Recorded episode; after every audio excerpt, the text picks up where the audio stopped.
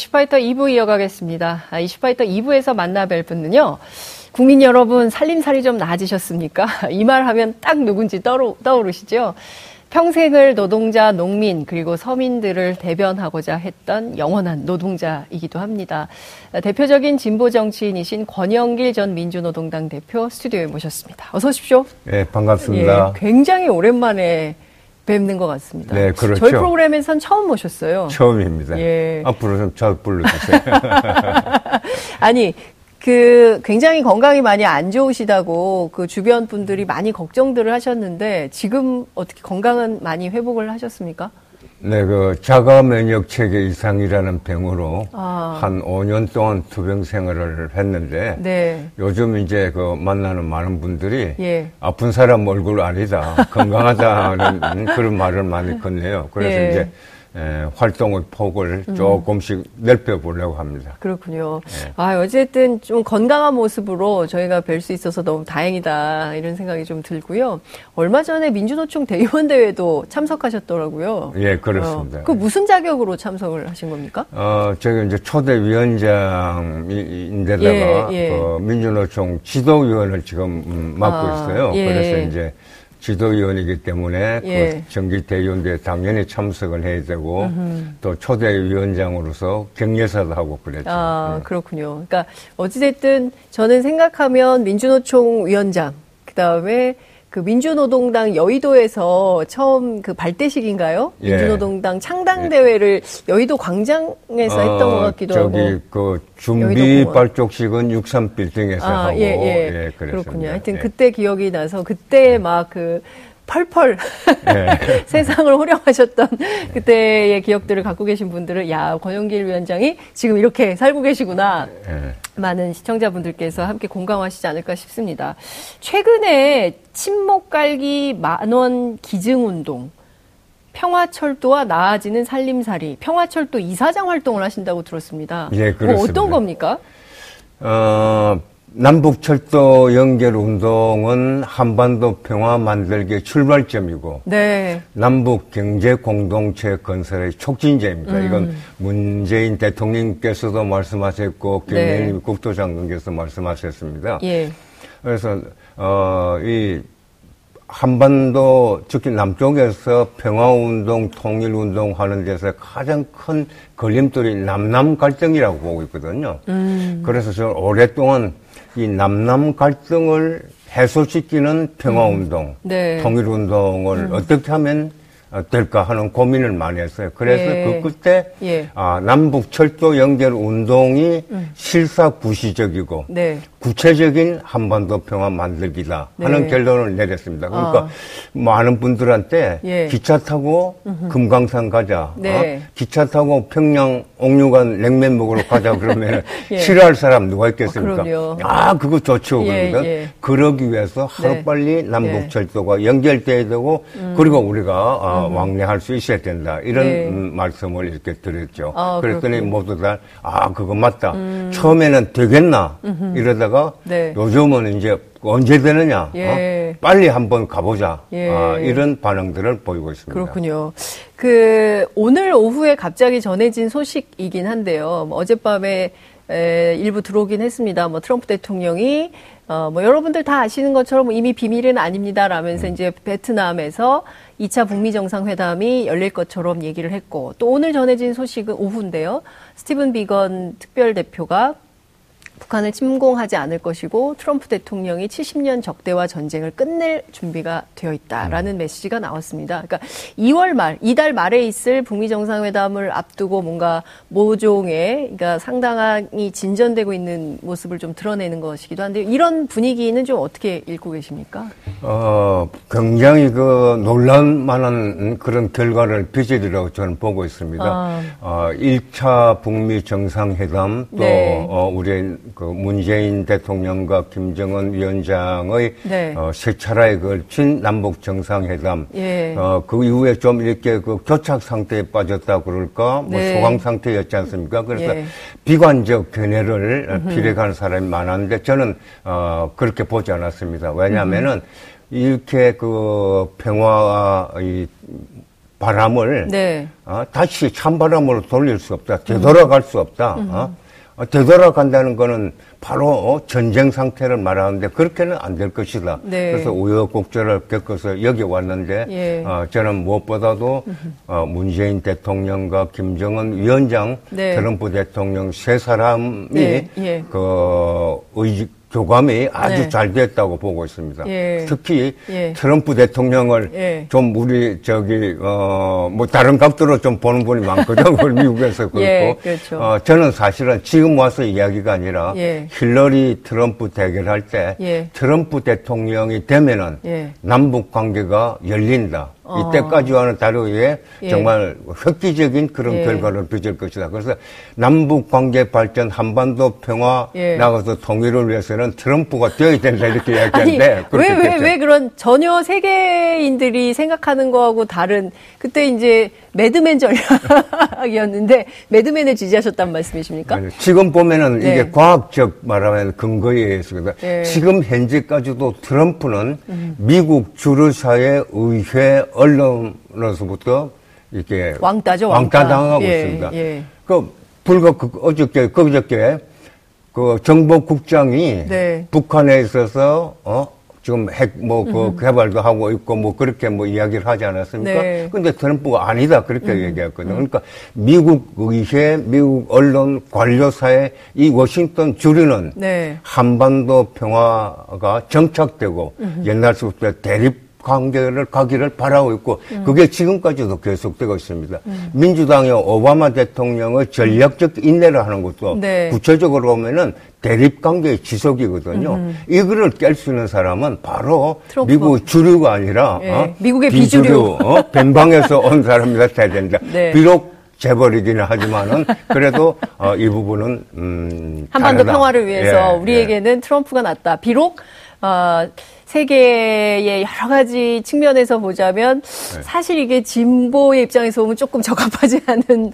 노선이나 뭐 이런 것들도 있지만 네. 한반도 평화만 놓고 보면 트럼프가 낫다 이런 네. 말씀을 좀 해 주셨는데요. 어찌됐든 상당히 큰 평화의 진전으로 나갈 걸로 보입니다. 특히 올 1, 4분기 안에 대한민국에 대단한 변화가 있을 거라고 이제 예견을 할 수 있을 것 같은데요. 어찌됐든 이 기회로 한반도 평화가 진전되면 어 평화철도 은하철도 구국은 들어봤는데 평화철도 이사장으로서 또 하실 일이 굉장히 많을 것 같습니다. 예, 이 분위기를 잘 예. 활용을 해야 됩니다. 음. 왜냐하면 조금 전에 말씀드렸지만은 네. 남북 철도 연결이 네. 한반도 평화 만들기 경제 공동체 건설의 출발점이거든요. 네. 그렇기 때문에 남북 간에 또 두 정상이 만나서 제일 먼저 합의를 했고 그 이후 또 확인했고 네. 또 얼마 전에는 뭐 음. 애로가 있었습니다만은 네. 어, 철도 공동 조사를 음. 했고 또 도로 이제 공동 조사하고 예. 그렇거든요. 네네. 이거 왜 그러냐면은 이게 없이는 음. 남북 말하면은 경제 교류가 있을 수도 없고 네. 또 평화의 음. 어, 길목으로 네. 갈 수도 없기 때문에 음. 그렇습니다. 네. 그래서 저는 이 기회를 활용해서 음. 국민들께 네. 어, 그 동해서 경의선은 지금 철길이 네. 연결돼 예. 있거든요. 예. 동해선은 예. 남녘 땅에 철도가 끊겨 있습니다. 그러니까 음. 강릉에서 제진까지가 117km인데 네. 이거는 우리 돈으로 우리 어. 남북 관계 관계 없이 할 수 있는 거거든요. 예. 저희 평화철도는 예. 경원선을 복원하자는 겁니다. 음흠. 경원선은 지금 예. 서울역에서 백마고지까지가 남녘 종착역이고 예, 예. 북쪽은 평강역이 돼 있어요. 예. 평강과 백마고지 27km입니다. 이걸 이으면은 경원선이 이렇게 연결이 되는 거고 그러면은 우리 남쪽에서 금강산 가는 길이 가장 빠른 길이고 어허. 제일 적합한 길이에요. 예, 그렇군요. 아니 저는 이게 정부 예산으로 해야 될 일이라고 생각을 했는데 또 이렇게 평화철도에서 네. 민간의 예산을 들여서 할 수 있을까요? 하여튼 침묵 비중에 그러니까 침묵. 상징적으로 아, 상징적으로 어, 예, 그 27km에 들어가는 네. 침묵 비가 50억입니다. 예. 그래서 저희는 이제 만 원 내서 예. 평화철길을 깔자. 백만 어. 명의 힘으로 휴전선 철조망을 걷어내고 예. 어, 평화의 철길을 깔자 이렇게 되는데 백만 명이면 백억이거든요. 예. 50억은 침묵비에. 예. 50억은, 50억은 네. 어, 우리 지난번에 문재인 대통령도 말씀하셨지만은 이 통일 특구를 이렇게 띄어야 예. 되는데 그 안에 이 철길은 누구 누구의 기증으로 어, 깔리게 되었습니다. 그래서 예. 그 기록을 역사적으로 남기는 예. 그런 기념관에 아. 어, 50억을 보태려 그러고 그렇군요. 있죠. 야, 지금 굉장히 큰 프로젝트가 현재 진행 중이다라는 음, 말씀을 좀 전해주셨습니다. 기자 출신이시잖아요. 기자 오래 하셨잖아요. 예. 그 김정은 위원장이 예를 들어서 3월이나 4월 사이에 오면 어, 한국 전쟁 이후 그리고 한반도가 분단된 45년 해방 이후에 처음으로 북측의 지도자가 남한에 방문하는 겁니다. 기사를 어떻게 쓰실까요? 내용에 관계없이 네. 김정은 위원장이 남녘땅에 오는 것 자체가 네. 정말로 그동안에 갈라져 있던 분단의 벽이 허물어지는 것을 말하고 있습니다. 네. 지난번에 많은 분들이 어, 뭘 가지고 오느냐, 음. 와서 뭘 합의해내느냐가 중요하다 그런데 네. 그것도 매우 중요하지만 그것보다 오는 것 자체가거든요. 음. 지금 이때까지 보십시오. 문재인 대통령, 김정은 위원장 남북 정상이 네. 세 차례나 만났습니다. 네. 김대중 대통령과 김정일 위원장의 만남. 노무현 대통령과 만남은 음. 참으로 안타깝게도 애석하게도 음. 임기 말에 다 만나졌어요. 남북 네. 정상. 그래서 네. 후속 조치가 그랬죠. 취해질 수 없었습니다. 이번에 세 차례 만났고 김정은 위원장이 오게, 오게 되면은 정말 이제 어, 한반도가 전쟁이 없는 어, 어, 그런 땅에서 살 수 있겠구나 하는 네. 그런 꿈과 희망을 가져도 네. 좋을 그런 음, 음, 결과가 있을 겁니다. 그렇군요. 제가 기사 제목이 어떻게 될까 여쭤봤는데 그 얘기는 안 하죠. 기사 쓰신 지가 오래되셔가지고, 예. 그, 몇 년도죠? 대선 후보로 출마하셨던 게? 저 대선 많이 나갔어요. 여러 번. 사람들이 예, 잘 예. 모르고 이제. 아, 한 번인 줄 알았더니 정, 여러 번. 예, 1997년에 나갔고. 예, 예. 그때는 국민승리 21이라는 진보정치 조직체의 그랬죠. 후보로. 예. 그 다음에 2002년에는 네. 민주노동당 후보로. 네. 2007년에 민주노동당 후보로 해서 네. 세 차례 나갔어요. 예. 그런데 사람들이 음. 그, 룰라가 네, 네번 나가서 됐거든요. 아, 한 번 더 나가시면 된다, 네, 이거는. 김대중 대통령도 네 번 나가고 그랬습니다. 예, 예, 어? 그럼 네 번 나가면 될 네. 텐데, 예, 이런 이제 예. 농담식 이야기도 하고 그런데. 예. 어, 그래서 아, 이번에 출마하십니까, 다음 대선에? 아, 저는 이제, 어, 저, 어, 후배들이 많이 있고, 저, 제가 2012년에 네. 평등, 평화, 통일 운동을 음. 새로운 차원에서 범국민적 운동으로 일으키기 위해서 네. 그래서 현실 정치를 떠나자. 음. 음. 그래서 우연직을 이렇게 네. 내놓고 네. 출마 불출마 선언을 음. 했었죠. 음. 평등이란 건 바로 복지국가 건설. 네. 평화는 조금 전에 말씀드렸던 네. 것처럼 구체적인 운동을 음. 통한 평화 만들기, 음흠. 즉 남북철도 연계 네. 이런 것이죠. 예. 이걸 위해서 지금 이제 예. 어, 사단법인도 음. 만들었었는데 아. 만들고 나서 제가 이게 병에 걸려가지고 아. 그다음 본격적으로 활동을 예. 못했습니다. 예. 이제부터 이제, 이제 본격적으로 예, 어, 활동을 예. 하실 수 있게 됐습니다. 그 제가 이 질문을 여쭈었던 이유는 97년부터 대선 출마하실 때마다 이제 그 텔레비전 광고에 국민 여러분 살림살이 좀 나아지셨습니까? 근데 사실 이 양극화가 심화되면서 살림살이는 더 어려워진 것 같습니다. 네. 특히 이제 얼마 전에 그 세상을 떠난 고 김용균 씨의 경우를 네. 보면 야, 아직도 이렇게 젊은 우리 청년 노동자들이 이렇게 열악한 환경에서 또 다른 김용균들이 어, 일하고 있구나. 이 문제는 왜 해결되지 않는가. 개인적으로 노동운동을 오래 하셨기 때문에 그런 좀 가슴 아픈 생각도 좀 드실 것 같습니다. 민주노총이 또 해야 되는 일 중에 하나가 이런 노동 조건을 좀 해결하고 해소하는 노력을 해야 되지 않나라는 생각이 좀 드는데요. 그, 어떻습니까? 지금 오히려 살림살이가 나아지지 않고 있는 이유는 뭐라고 생각을 하십니까? 제가 2002년 대선에 나와가지고 네. 국민 여러분 행복하십니까? 살림살이 좀 나아지셨습니까? 네. 그런 화두를 던졌죠. 예. 그것은 다르게 이야기하면은 살림살이 나아지는 정치는 뭐겠냐? 어? 음. 그것은 다름 아니라 복지국가 건설이다. 네. 보육비, 교육비, 병원비, 주거비, 의료비, 너무 걱정 없는 사회를 만들어야 된다. 그런데 네.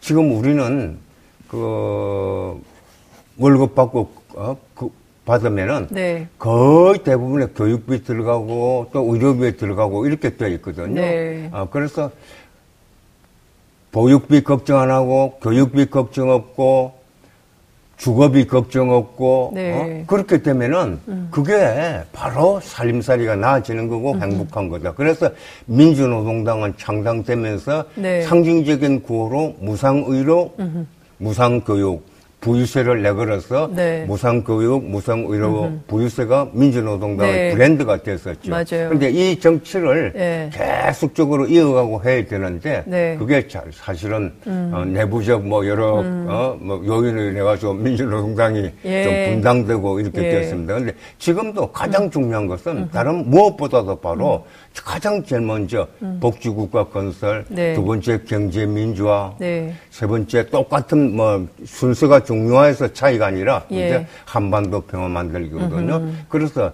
지금 문재인 대통령에게 네. 예, 촛불 혁명으로 탄생된 문재인 정부에게 네. 가장 강하게 요구되고 있는 음. 과제는 바로 복지국가 건설, 경제민주화, 음. 한반도 평화 만들기입니다. 네. 근데 이게 좀 잘 안 되고 있어가지고 어허. 제가 이... 걱정이십니까? 예. 예.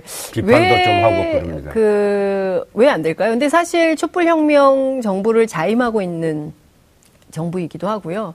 그리고 워낙 박근혜 정부에서 국민들이 이 상식을 뛰어넘는 정치를 봐왔기 때문에 상당 부분 많은 내용들이 정치의 정상화로 돌아왔다라고 평가를 하지만 앞서 말씀하신 대로 이 살림살이가 나아지는 정치, 그러니까 경제민주화, 공정경제, 그리고 이제 소득주도 성장 얘기를 했지만 이제 최저임금 인상만 가지고도 굉장히 보수 언론이나 보수 정당이들이 이렇게 하니까 또 조금 뒤로 물러서는 이런 상황이 돼버린 것 같습니다. 그러니까 지금 좀 진전을 해야 되는데 자꾸 발목 잡기가 있으니까 또 좀 주춤하고 그러다 보니까 앞으로 나가지 못하고 그러니까 진보해야 되는데 오히려 어, 서거나 정체되거나 뒤로 물러나는 이런 상황이 된다는 생각이 좀 드시는 겁니까? 지금 감옥에 가 있는 음? 박근혜 네. 전 대통령이 뭘 가지고 대통령에 당선됐나를 우리가 생각을 해봐야 될 거예요. 네. 두 가지를 내걸었습니다. 맞습니다. 김종인을 이제 영입해가지고 복지 경제 음. 민주화였습니다. 음. 맞습니다. 예. 응?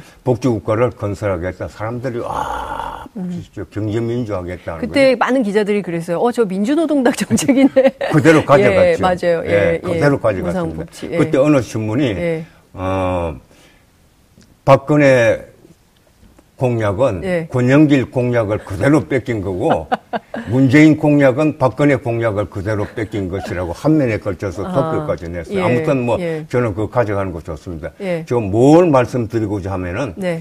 박근혜 당시 후보가 음흠. 그 이야기를 해서 대통령이 됐는데 왜 안 됐겠어요? 실천의 문제입니다. 가장 중요한 게 안 했거든. 실천할 의지도 없고 실제적으로는 복지국가라 뭔지도 개념도 정리가 안 됐고 음흠. 경제민주화도 안 됐고 음. 경제민주화는 세 가지를 가지고 있습니다. 음. 재벌 개혁. 네. 그러니까 재벌 개혁만 한다고 경제민주화가 아니거든요. 음. 그 다음에 소득 평준화. 네. 그 다음에 우리가 지금 안고 있는 가장 중요한 빈부격차 해서 네. 어? 사회 양극화 해서 예. 이러거든요. 예. 근데 이거를 누가 이런 사회를 지금 유지시키고 하느냐? 바로 음. 60년, 음. 70년 한국 사회를 지배해온 음. 기득권 세력, 지배 세력입니다. 네. 그런데 문재인 대통령은 과제로는 네. 복지, 평화, 경제민주화를 내거지만 구체적으로 이 60년, 70년 지배 세력하고 일대 결전을 해야 되는 겁니다. 아, 일대 결전을 해야 된다. 안 하면 안 되죠. 음. 그거야말로 우리 흔히 요새 우리 사회에서 목숨을 거는 나는 용어를 너무 많이 쓰던데 음. 실질적으로 걸어야 되는 겁니다. 음. 어? 음. 그래서 두려워하지 말고 네. 이제 멈추지도 말고 어? 그 프란시스 교황이 문재인 예, 대통령한테 멈추지 말라 두려워하지, 두려워하지 말라 그래서 그 굉장한 의미를 안고 있습니다. 단순히 한반도 평화의 문제만이 아니거든요. 아. 기득권 세력과 싸울 때는 진짜 목숨을 걸어라. 어? 음. 어? 근데 이 가다가 지금 멈춤 멈춤 멈추면은 네. 역으로 그대로 지금 당하고 있습니다. 지금 당하고 지금, 있는 겁니까? 어 저는 그런 위험 선상에 있다고 보는 음, 거거든요. 당할 위험 선상에 있다. 예, 그래서 예. 저는 이순신 장군이 다시 이렇게 나라를 구하기 위해서 전선에 뛰어들었을 때 아직도 12척의 배가, 배가 있다고 있다. 이야기하지 예, 않았습니까? 예. 문재인 대통령에게는 아직도 3년의 임기가 남아 있습니다. 음. 응? 지금 전반기는 사실은 네. 저는 뭐 좀 흐리멍텅한 어, 상태에서 대통령이 흐리멍텅하다는 게 아니라 사실 그런 속에서 흘러갔거든요. 네. 이제 남은 거는 음. 정말로 어? 사적생 생적사의 좌세로 나가야 음. 된다. 네. 문재인 대통령은 네. 지금의 평가 받으려고 하면 안 됩니다. 음. 어? 역사의 심, 판에 맡기겠다는 것도 또 무슨 정치인들 누가 쓰는데 예. 문재인 대통령이야말로 지금 음흠. 역사의 심판에 맡겨야 된다. 음. 내 남은 3년 동안에 네. 기필코 예. 복지국가 예. 살림살이 나아지는 것, 어? 음. 일자리 걱정 없는 사회, 음. 어? 성장지상주의, 네. 신자유주의 이거 예. 어? 물리치고 음. 어? 새로운 사회를 건설하겠다고 나아갈 때 음. 그때 네. 지금은 어렵지만은 음. 그 이후에 우리 음. 사회가 발전이 되는 겁니다. 네. 개혁이 혁명보다도 더 어렵다고 그러지만 예. 혁명이든 개혁이든 네. 고통 없는 혁명, 음. 피를 흘리지 않은 혁명은 없거든요. 음. 근데 피 흘리지 않은 이야기는 아니고 아유, 피 흘리면 큰일 납니다. 네, 피 흘리지 않은 이야기가 아니고 예. 고통을 수반할 수밖에 없다. 음. 개인적으로도 국가적으로도 네. 개인적으로는 대통령의 고통, 음. 국가적 이 사회의 고통, 음. 우리가 어? 성장 지상주의, 신자유주의 이거 그룹 음.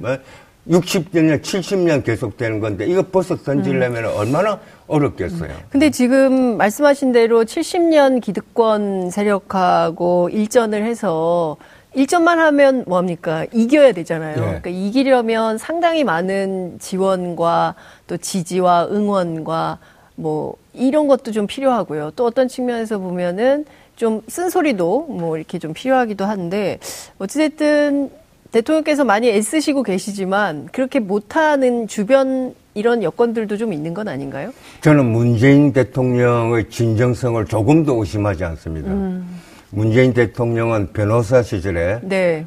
그 거의 전 변호사 생활을 네. 노동자 활동을 하다가 네. 구속된 사람들 변호하면서 다 보냈거든요. 음. 아 민주노총 계실 때 좀 알고 지내셨습니까? 어, 그 그때도 그, 네. 그 이후도 예, 그 어, 잘 알고 그렇게 예, 그래서 예. 어, 정말 어, 신뢰하고 진정성을 음. 믿지 않습니다. 그런데 네. 청와대 내에 음. 사람이 없는 것 같아요. 네? 어. 예를 하나 예, 들어서. 예, 예. 그 민주노총의 경사노위 참여가 왜 안 됐는 여러 가지 뭐 따져 보는데 저 민주노총 정기대의원대 며칠 전에 대통령이 음. 그 양대 노총위원장 만, 만났잖아요. 예, 예. 그 만나는 걸로 가지고 되는 게 아니거든요. 음흠.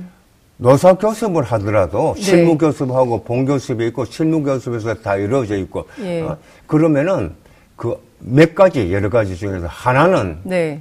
만났을 때 예. 대통령의 말씀을 통해서 아 예. 이거는 이렇게 바꾸겠다 하게 예. 들어있어야 되는데 뭐가 나와야 된다. 만나는 거 아무것도 없이 음. 그냥 아, 민주노총 위원장이 일곱 가지 요구했다. 대통령은 뭐뭐 뭐 어떻게 말씀하신도 없고 예. 이게 오히려 네. 어? 말하면 반발심을 불어일으키고 있어요. 그런 것 자체가 아, 뭐냐면은 예. 민주노총의 특수성, 예. 우리 노동운동의 역사성 음. 이런 것을 아는 사람이 거의 없다. 어. 정부 내에도 그렇게 이야기하고 있습니다. 예. 이야기가 조금 길어집니다만 네. 얼마 전에 이재감 노동부 장관을 매체에서 네. 만날 기회가 있었습니다. 네, 네. 그때 저는 딱 한 가지만 이야기했습니다. 음흠. 민주노총 정기 대의원들을 두고 네. 어? 최저임금 결정 체계를 변화시키는 걸 발표하는 이런 음. 멍청이 짓을 어? 하는 그 어, 사람들이 누구냐? 어? 민주노총의 경선의 참여가 절대적으로 중요하고 네. 대통령이 여러 차례 강조를 하시고 네. 그게 사회적 대합의를 이루어내는 길이라고 하면은 그렇죠. 그럼 어떻게 참여하도록 해야 되는데 예. 어, 그게 정기 대회들을 앞두고 예. 어? 최저임금 음? 음. 결정 체계를 바꾼다고 하는 것은 네. 바로 이거를 불지르는 거다. 아, 그러니까 어? 경산노위에 참여할 수 있는 조건과 상황을 만들어야 하는데 정치적으로 네. 그런 거 없이 느닷없이 갑자기 최저임금 그 체계를 바꾼다고 하니 네. 어, 노동자, 그러니까 특히 민주노총 입장에서는 이렇게 하면 이거 받아들일 수 있겠냐, 들어간들 뭐가 있겠냐라고 해서 안 들어갈 명분을 오히려 민주노총에 주는 이런 상황이 초래됐다. 이런 말씀이시군요. 그, 렇 습니다 그래서 어. 그런 노동 문제지만은 그런 여러 가지의 흐름들을 음, 네. 정확하게 이렇게 읽고 어, 네. 어, 대처하는 음흠. 능력이 네. 어, 청와대 정부 여당에 예. 부족하다. 예. 하는 어, 것이죠. 그렇군요. 그래서 대통령을 잘 받들어야 되는데 네. 오히려 어? 대통령의 음. 그 어, 진정성이 있는 행보를 네. 예. 가로막고 있는 역할을 예. 하는 거 아닌가. 그렇군요. 근데 지금 어쨌든 앞서 말씀하신 대로 문재인 대통령에게는 3년의 임기 이순신 장군에게 12척의 배가 있다면 네. 어, 문재인 대통령에게는 3년의 임기가 남아 있는데 이 3년 동안 어, 어떤 것들을 어떻게 하면 좋겠습니까? 사실은 제가 보기에 제가, 어, 굉장히 고민이 많으실 것 같아요. 정말 잘하고자 하는, 그리고 또 사실 이 정부가 어떤 정부입니까? 그거를 모르지 않으시기 때문에 정말 역사 앞에, 아, 이 정도면 그좀 잘했다라는 평가를 받는 그런 대통령이 되시고 싶으실 텐데, 그러면 선배, 로서 또 함께 해온 과거의 동지로서 문재인 대통령 지금 이 순간 이것만큼은 꼭 하시면 좋겠다. 당부 말씀을 좀 주신다면 내용적으로는 아까 이야기했던 것처럼 촛불 혁명이 요구하고 있는 과제를 예. 정말로 네. 과단성 있게 결단게 추구하고 네. 그다음에 두 번째로는 2020년 총선에서 네. 어떻게 해야 되겠냐. 그게 아. 지금도 답이 나옵니다. 이 지금 그 촛불 과제를 네.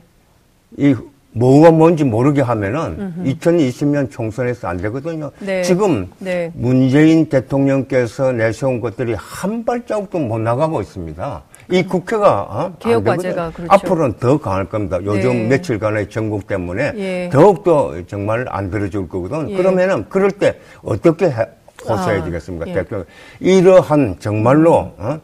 촛불의 과제를 어, 하려고 하는데 이거 안 된다. 으흠. 하려면 어떻게 해야 된다. 국회부터 개혁, 개혁했다. 국회 개혁을 위해서 어, 다시 어, 우리에게 힘을 실어 주십시오. 음. 그 힘을 가지고 그 다음에 총선 끝나는데 정말로 꽉 밀어가야 되는 것이죠. 음흠. 그러니까 내용과 형식을 잘 갖춰야 된다. 그렇군요. 좀 도와주셔야겠는데요. 네. 그래야 좀 내용과 형식을 갖춰서 발전하는 좀 대한민국을 만들 수 있지 않을까라는 생각도 해보게 됩니다.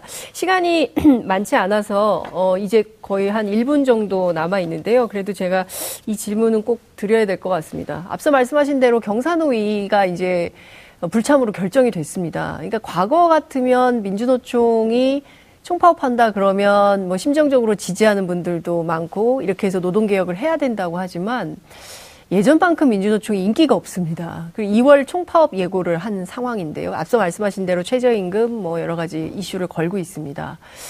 민주노총도 과제가 있는 것 같습니다. 국민적 지지와 동의를 얻기 위한. 민주노총에 쓴소리 하실 얘기는 없으십니까?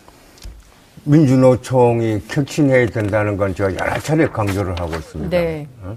이번 정기 대회에서 아무것도 못하고 결정이 났지만은 네. 아, 그러나 열시간의 그 토론회 때 희망의 씨앗을 저는 봤습니다. 음. 혁신을 나갈 것이다.